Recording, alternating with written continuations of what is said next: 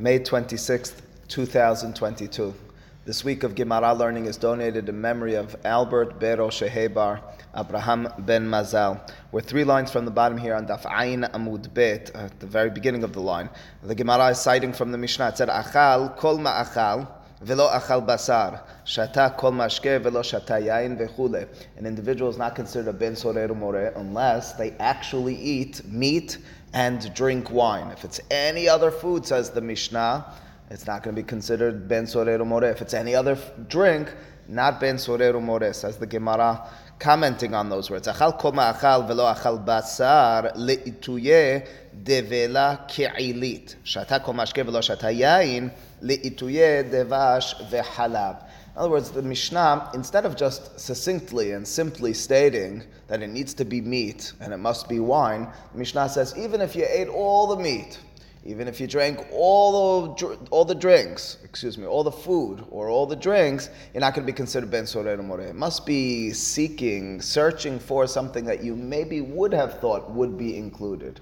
Uh, Le'ituye means it comes to include. Perhaps you would have said, oh, this food is just like meat, and as a result it has the same status. That's why the Mishnah says, Kol ma'acham. And maybe you would have said that beverage has the same type of status as wine, so it's not technically wine. So what? Ben Sorer U'Moreh. No, shata kol mashke. And what are the two types of foods and drinks that you maybe would have said are so similar you'd be considered Ben Sorer U'Moreh? Well, the first one with regard to food is Devela Ke'ilit. Devela is a word that many people know from the second Perak in Massech Baba Metzia. It refers to a fig pie. Well, this fig pie is Ke'ilit. It's from a place, says Rashi, known as Keilah. All right, well, what is it? What's the stature? What's the nature of it? It's somewhat intoxicating. I guess you can use figs in order to bring forth some sort of intoxicating uh, experience or consequence as a result of eating it. Therefore, if it's this type of addictive food which brings forth some sort of good feelings from eating it,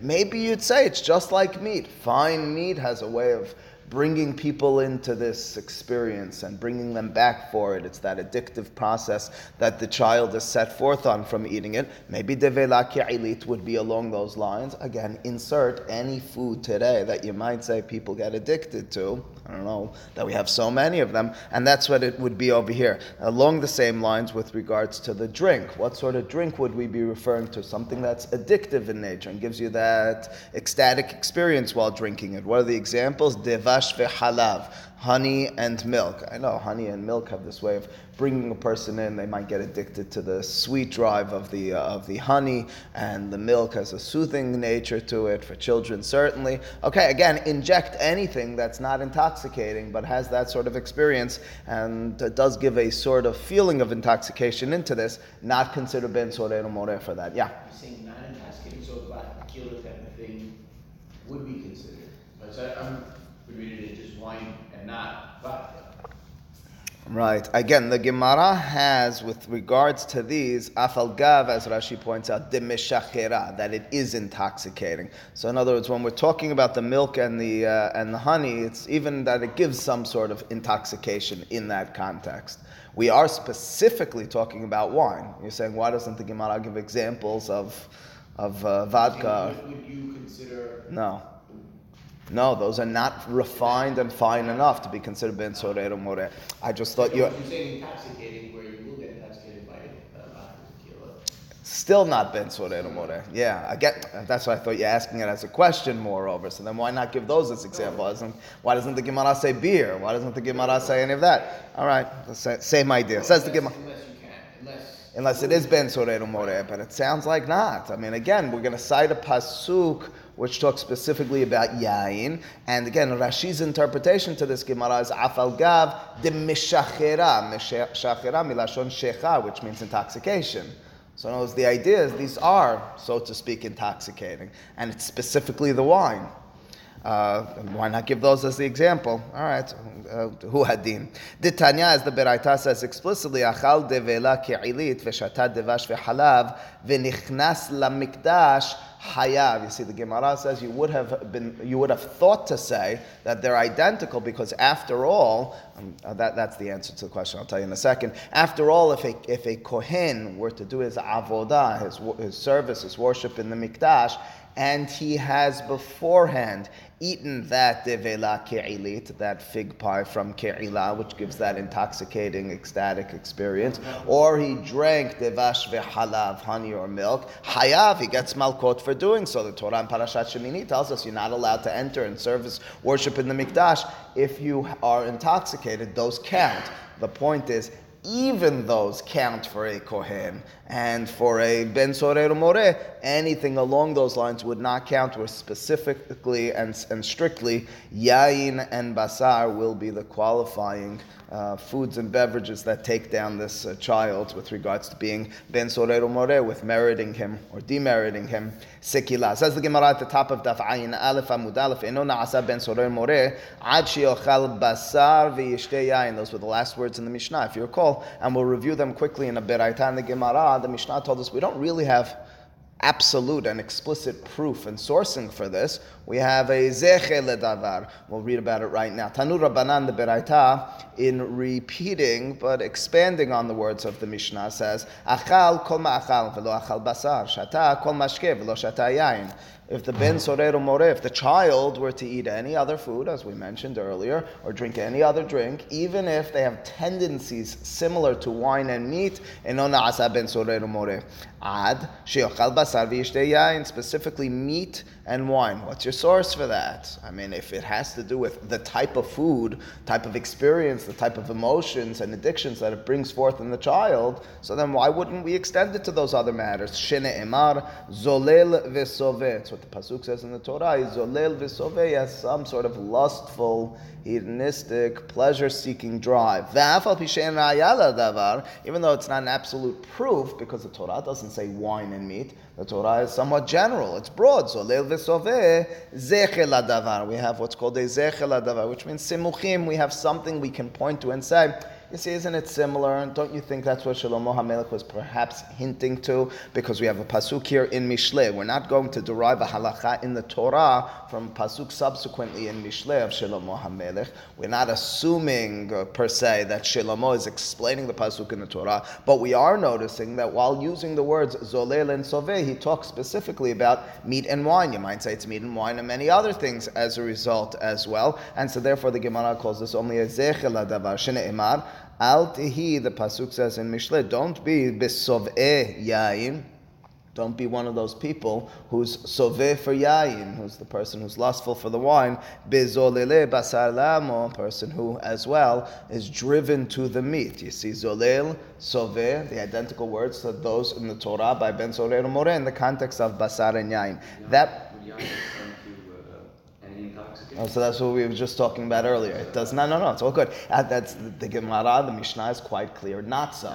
It's specifically Yayin. Says the Gemara, ve'omer, and, for, and, and again, and the logic in my mind is such that it needs to be, I guess the argument can be made differently, so I don't know if my logic is so sound. The logic would be it needs to be a refined food and drink, not only one which brings you back to it, has an addictive way to it, but it's something to the extent that I'd need to steal and I'd want to steal in order to procure it and wouldn't be easy to get. So that's wine and meat, something in that sort of domain. Anyway, says the, says the Beraita, furthermore, I have a pasuk shortly thereafter, maybe the next pasuk there in Mishlei, the pasuk says, Ki soveh v'zolel yivaresh. We'll translate those words already. And zolel v'soveh, those are our words. Those are the lustful, hedonistic, meat drinking, meat eating, wine drinking individual. Yivaresh, rash refers to poverty. A person who is addicted oftentimes will find their way to poverty. Ukraim talbish numa. Kra'im milashon kera. It's something that's ripped up, torn, something that's disparate and disjointed, not together. It's a life which is torn in half. Who has that sort of life? Who has talbish? Who's clothed with that sort of experience? Numa. Numa literally is along the lines of nimnum. Sleeping, says Rashi in our Gemara, by extension, any other pleasure-seeking experience, a person who's oftentimes finding and pursuing the pleasure, they're going to have that torn up life, because instead of being focused on serious matters, instead of having values and objectives in mind, they have values and objectives, and then they stop for the pleasure seeking, and then they get involved with something serious, stop, and that's the life of kiraim, of torn up. The lack of consistency is exactly what the Pasuk is describing over here, and by having that lack of consistency, but better yet, not just distraction, but a distraction that pulls you in, that's kiraim, that's a life of torn up, to the extent that we don't, we need not, exce- we need not uh, apply that only to success in the broader sense of life, but what about in Talmud Torah itself? Rabbi Zeira Amar Rabbi Zeira Kol hayashen bebet midrash Torato na'aset lo karaim karaim. Rabbi Zeira says, let's be a little bit more narrow. Uh, let's just look in the context of studying Torah. A person who's consistently falling asleep while studying Torah in the midrash, his Torah will become for him karaim karaim. It'll become torn up. That lack of consistency, that inability to be shoneh halachot bechol yom, on an everyday basis. While I'm involved in it, I'm falling asleep. My mind is on, and then it's off. Karaim, karaim. Sometimes karaim, karaim. What's that? The fact that he's there is already a beginning. But the argument could be made that if you're going to show up with a tattered uh, garment, we'd rather you not be wearing anything at all. Uh, we could understand such a thing. In other words, instead of committing yourself halfway, uh, what ends up happening is you didn't come out with something half. You had a beautiful commitment, but what was it, quote unquote, worth if it didn't amount to much in terms of beauty and meaning? That's the that's the argument of Rebbi Zeira. It's not, let me be clear, per se saying, so don't do it. Doesn't mean, so if you're not going to be b'chol yom, don't study Torah. It just means there's no, quote, muftach lo shehu ben ha'olam haba. Over here as well, the fact that he's there is fantastic. It doesn't mean that he's going to have a successful, quote unquote, experience and retaining of Torah, but it's, uh, not, you know, in other words, it's not it's not inspiring you away from it. It is inspiring you toward consistency. Shene'emar v'kara'im talbish numa. Okay, says the Gemara onward, says the Mishnah, the next Mishnah here on Daf Ayin Alef Amud Alef, several lines, nine lines or so from the top. Ganav mishel aviv ve'achal b'rshut aviv. Mishel achirim ve'achal b'rshut achirim. Mishel achirim ve'achal b'rshut aviv. Eno na'asa Ben Sorer U'Moreh. What we're now understanding from this Mishnah, and we haven't addressed this thus far, is that in order to be considered Ben Sorer U'Moreh, the eating and the drinking is insufficient. It needs to be an eating and drinking which was taken, stolen wrongfully, and in turn eaten in a specific domain. It's not just you snuck into your fridge or your parents' fridge at night or the oven and during the daytime and took that food. It's that you took it against their will, stealing situation, and it was eaten, well, we'll see as well, in a specific domain. So now let's understand that. Ganav mishel aviv. If the food and drink was stolen from your father as a ben sorer u'moreh, ve'achal b'rshut aviv. But then you ate it in your father's household. Alternatively, and we'll, we'll understand the reason in the Gemara for each of these, mishel achirim. What if you stole it from your neighbor? Stole it from someone else. You stole the wine, the meat from someone else. Ve'achal b'rshut achirim. And then you ate it elsewhere, not in your father's household. Mishel achirim, what if you stole from others, ve'achal b'rshut aviv, the third in these permutations, stole it from others and then you brought it home and ate it there. In each of these circumstances, eno na'asa ben sorer u'moreh, you're specifically and only considered ben sorer u'moreh ad sheyignov mishel aviv, the food, or better yet, the Gemara will say the money for the food is stolen from your father, maybe from your parents, we'll see in a second, ve'ochal b'rshut achirim, and then it's eaten elsewhere. That's what it's got to be. And I'll already, before we read the Gemara, explain to you why so. Eating meat and wine is their action of that. Not sufficient. Not sufficient. There has to be a drive. There has to be something here which makes us realize this kid is not just, he doesn't just like good food. He's not just an uh, all-you-can-eat type of kid. He needs more than that.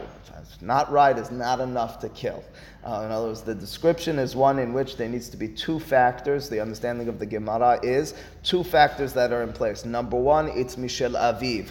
If it's from your father's household, that's more easy to find, it's more accessible than someone else. It's a lot more difficult to break into the person anywhere else's home than to walk into your parents' home and to steal. That being the case, it's more accessible. That's already the first line of advance to addiction. If you don't have access to it, it's a lot harder to be addicted to it. So that's the easy access. Secondly, you might eat in your home and not fear the repercussions. Eating in your home, the stolen goods, and your parent walks into the room, you'll be in a little bit of trouble. They might slap you on the wrist, but what's going to happen to you in the scheme of things? There needs to be as well the fear of repercussion. There needs to be as well the realization that I'm driven to do this. I have this drive. I'm doing it in the inappropriate fashion.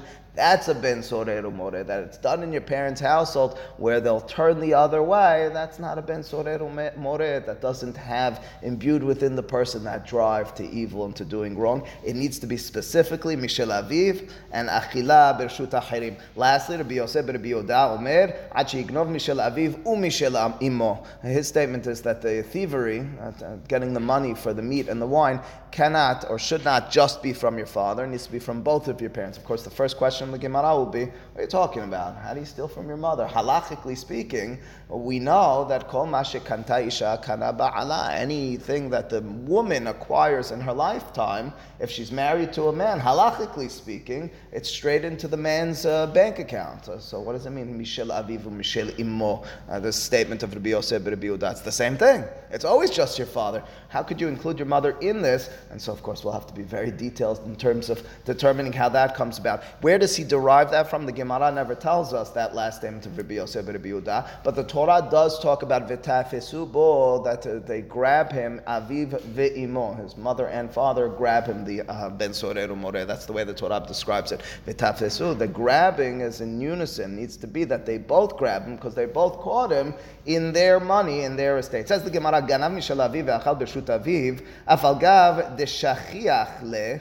Uh, says, says the Gemara, if you ate From if you if you stole from your father and you ate in the um, in the domain of your father, afagav deshachiach le, even though it's uh, it's a common occurrence, ba'it, you are nervous, you're scared. Mishel achirim ve'achal b'rshut achirim afagav de la ba'it la shachiach le, says the Gemara, in in the circumstance of of stealing from uh, from from others and eating in the context of others, afagav de la ba'it. I'm sorry, I, I mixed it up beforehand. I guess I spoke in my own experience. The ba'it is not in the context of your of, of, of others. The ba'it is in the context of your parents, says the Gemara. You're more scared of your father, and as a result, you'll be less prone to stealing, uh, to to doing this in the context of your father as opposed to others. So again, says the Gemara, Mishel Achirim, if it was stolen from others and eaten in the context of others, afagav de la ba'it, even though you have less fear, la shachiach le, it's less accessible. And again, we want those both in tandem in order to consider this person a Ben Sorer U'Moreh. V'kol sheken mishel achirim ve'achal b'rshut aviv. And certainly if you have the double negative, you stole from others, which is less prevalent, it's la shachiach, and then you ate in the context of your father, de la shachiach le'uba'it. It's less common and you're more scared, which will drive you away. I had it as the drive to do it because you're going against the will and there's more repercussions. The statement instead is you're more nervous. Nervous ad, and for that reason, sheyignov mishel aviv. It needs to be thievery from your father. Why from your father? It's shachiach. It's more prevalent. That's where we fear addiction. It's being taken from your father. Veyochal birshut achirim, and the eating is done in the context of others. Why in the context of others? The shachiach. On the one hand, the stealing from your father is something common and easy to do. You get addicted when you have easy access. Velabait, and you're not scared. You're not nervous of the repercussions as much if you're eating in the domain of others. If it's in your parents' household and they see you stealing and they see you eating something stolen, they'll be take it down on you a lot harder. That's the way the Gemara lands on this matter. Yes, Jeff? Usually, do we add another thing to it, or is the person stealing the wine and the meat? Or is he stealing something, stealing money? So at this point, we could say it's the wine and the meat. In two minutes, the Gemara will make clear that it's the money for the wine and the meat. That's what it's got. It's still after the wine and meat. Yes, gotta be. Yes, that's the Zolel V'Soveh. Says the Gemara, Rebbi Yose b'Rebbi Yehuda Omer, Ad sheyignov mishel achirim u'mishel aviv u'mishel imo. If you recall, so again, so we established it needs to be, just a moment ago we said it needs to be a stealing from your father and eating in Rishut Achirim, from your father shachiach, shutahirim, laba'it. We don't want there to be a fear. We say you're less prone to do it if you're more scared. Again, quite contrary to the way I explained it in the Mishnah. I said in the Mishnah, you're going to be more driven when there's more fear. And it's the opposite. I mean, again, you could understand it both psychological directions. Anyway.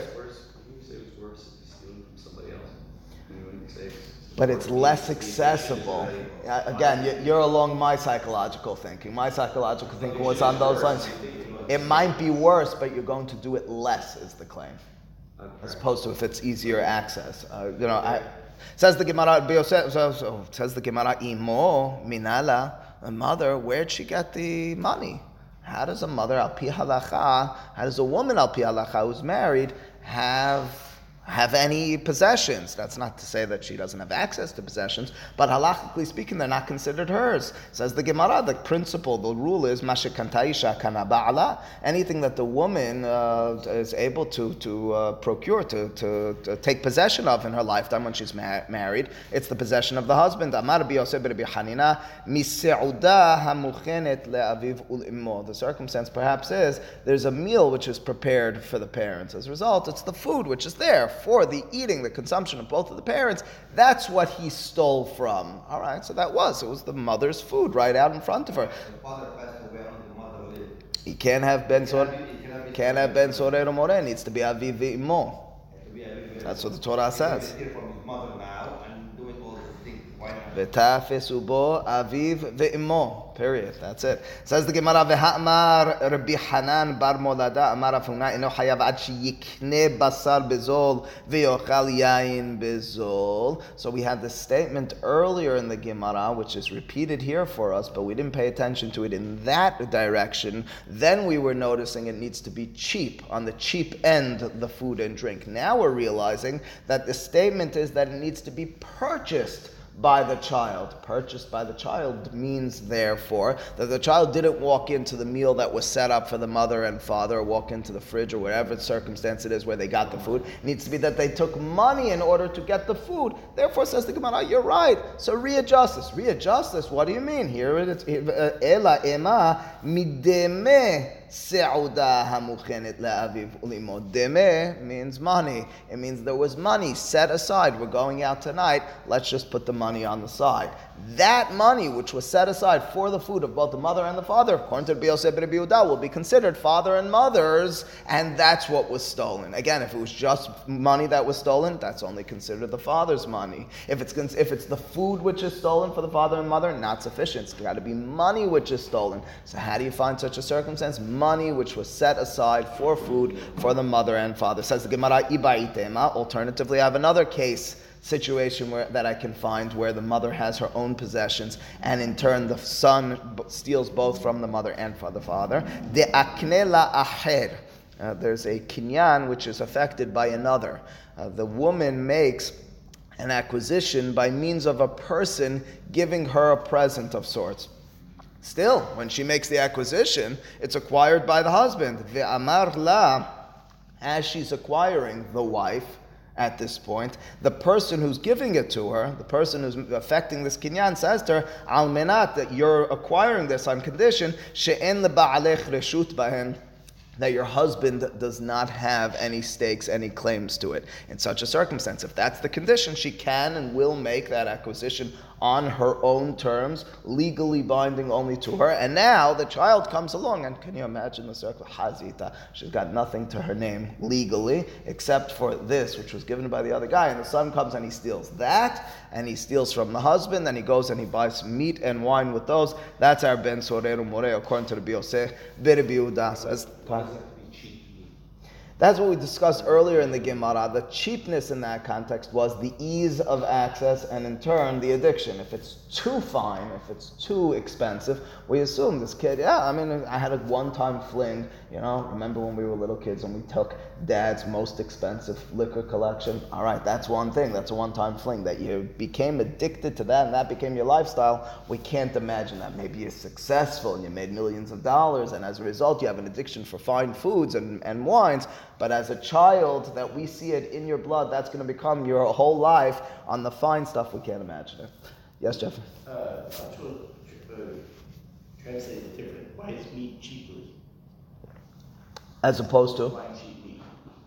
Buys meat cheaply, it has to do with how you're buying the meat. I mean, how'd you get, how'd you get meat that was fine for cheap? I'll agree with you, but it doesn't have to per se be fine meat.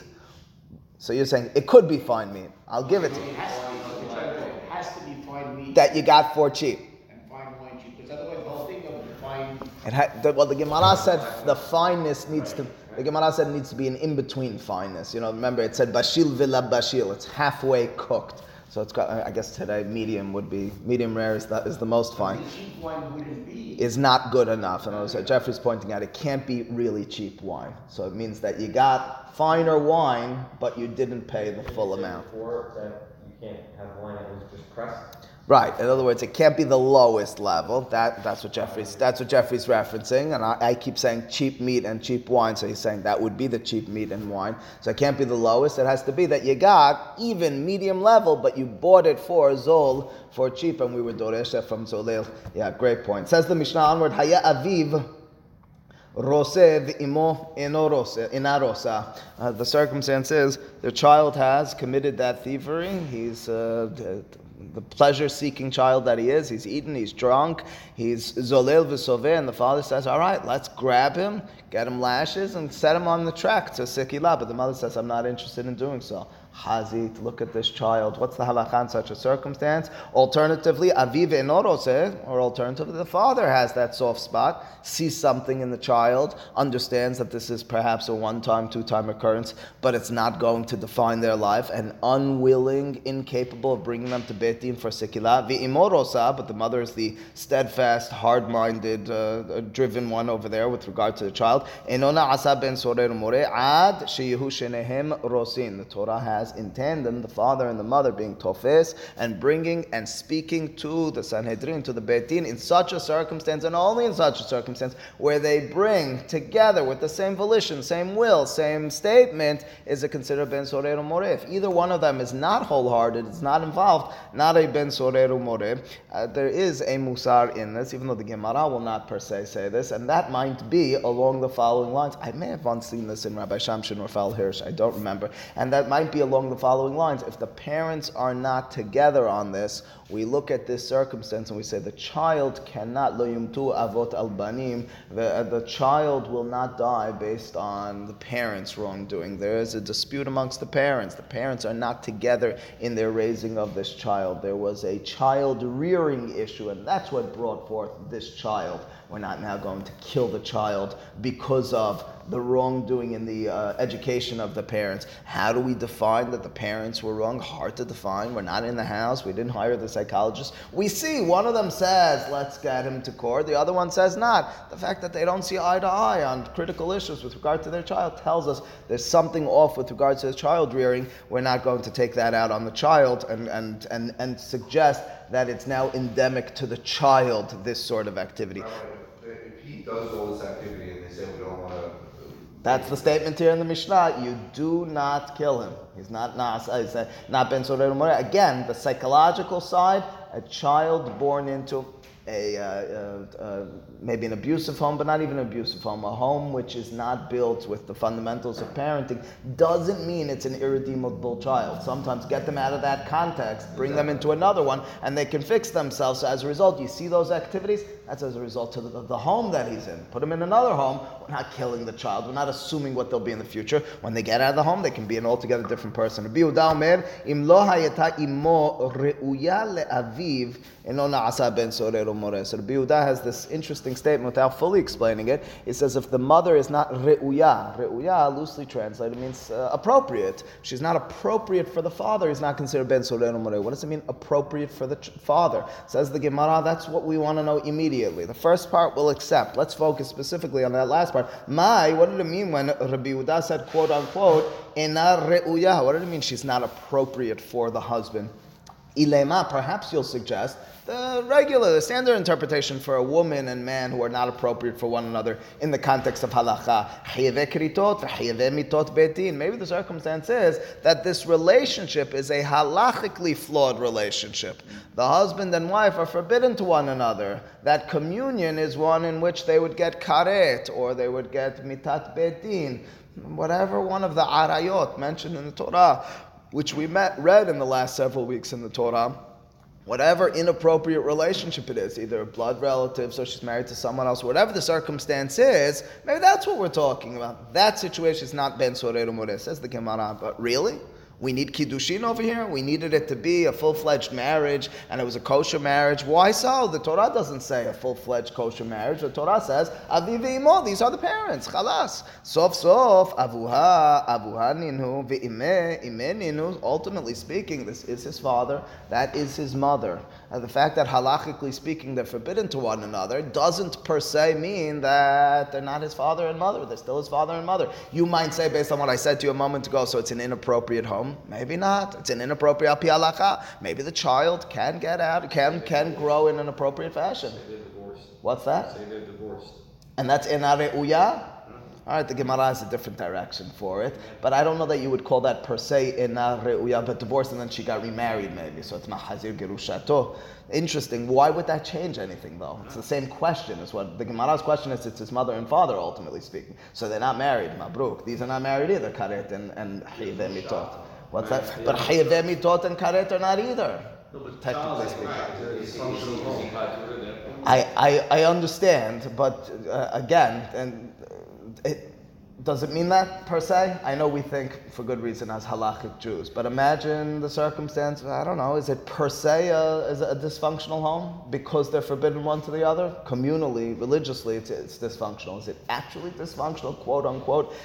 I, okay, I, might be. Uh, the Gemara goes in a different direction anyway. The Gemara assumes in that situation it would be a Ben Sorer U'Moreh Ela, but but keep in mind, overarching is what we're arriving at in just a few moments or tomorrow, that Ben Sorer U'Moreh, as the Gemara will describe from a Beraita, hard to imagine it ever happening for this reason. This is the primary reason we've had so many descriptions of, has to be this, must be that, every I needs to be dotted, every T needs to be crossed, everything needs to be in place in order to be considered Ben Sorer U'Moreh, to the extent that Ela B'shaveh le'aviv ka'amar. When we say Ra'ui, Rebbi Yehuda's statement in the Mishnah, it means that the mother is identical to the father. Ra'ui means appropriate, identical. What do you mean identical? Tanyana mehacher. In fact, we have a Beraita which directly accords with our explanation of Rebbi Yehuda here in our Mishnah. It's Rebbi Yehuda and the Beraita. Rebbi Yehuda omer, im lo hayeta imo shavah le'aviv bekol. The mother needs to have a voice which is the same pitch, the same tone as the father. Uvmar'ah, she needs to somehow have the same complexion. She looks like the father. Ubkoma, and the same height. They need to literally be the same looking, sounding, and appearing. Never going to happen. My ta'ama, what's the reason for that? De'amar kera enenu shomea bekolenu.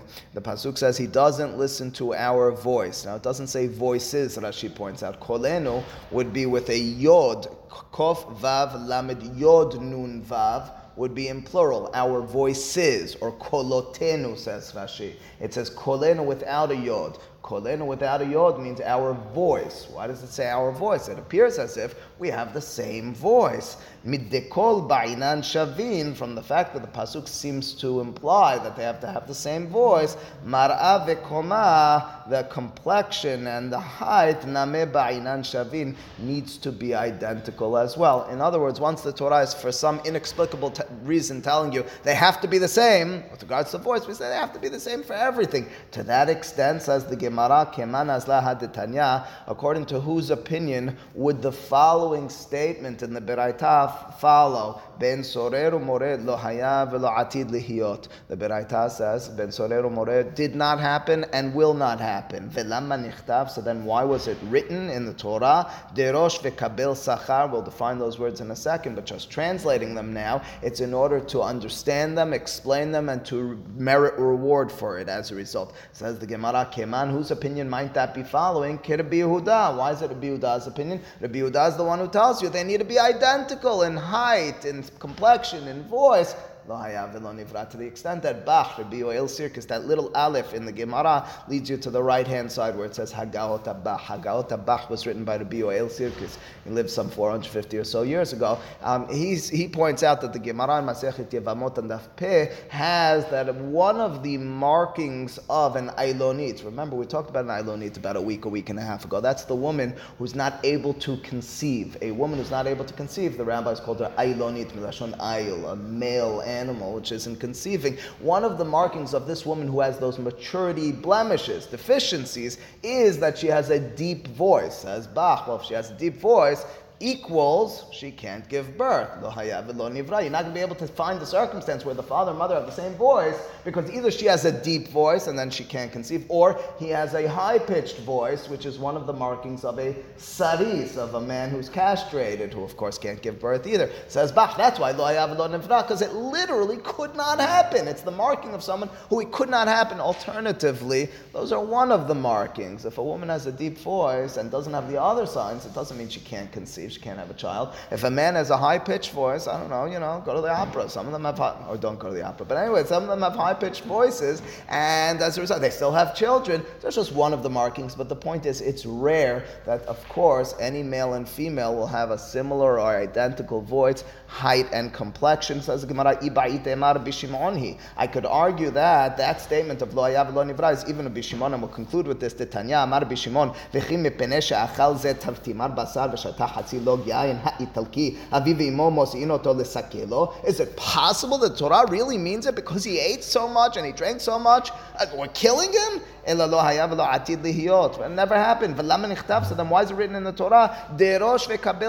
Just in order to derive um, reward for the explanation of it. Let's just pause for twenty seconds to explain that line. It's written in the Torah just to learn and derive Sachar, reward for for learning it. What sort of statement is that? Rabbeinu Bechayen's commentary to the Torah suggests values as the principle over here. He says, what's this passage in the Torah ultimately speaking saying to us? It's saying, put, so to speak, God above an emotional bind that you have to anything else. How could you find anything more emotionally binding than a child? I'm sorry, the child, but I love my child so much. Do you love God beyond that? It's not in the physical sense. It's not going to happen. It's as as the Gemara, but in your mind to be able to put Ahavat Hashem as the utmost and foremost to paradigm of existence, of, of, of values for yourself, that's what this is stating. Alternatively, and along the same lines, it's on the negative end as well. The Torah is looking at a child and in turn look, forcing us to look at ourselves and say, look how difficult, look how severe addictions are, to the extent that we'll say, kill a child for the poten- potential, the propensity to addictions. Not that we're doing it, but look into your own life, says the Torah, and understand that's the derosh ve'kabel sachar, the idea that Torah is not always in the practical sense with fulfilling as it says, but moreover, and perhaps more fundamentally, it's how it affects us in our lives with regards to values and understandings. Baruch Adonai Le'olam, amen v'amen.